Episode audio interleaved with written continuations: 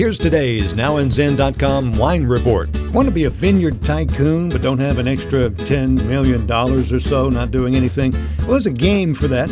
Terroir was created by General Interactive, and it's a Sims-like game that allows you to build your own wine estate, choose which grapes to grow, manage the vineyard, and make the wine. Virtually, of course. The Drinks Business reports that you can pick any kind of grapes you want, but you have to learn the ins and outs of growing each variety. After harvest, you choose how to crush and vinify the product, how to age it, how to get it into a bottle, and ultimately, how to sell it. The virtual game lasts for one hundred game years, and players try to make the most of their business over that time.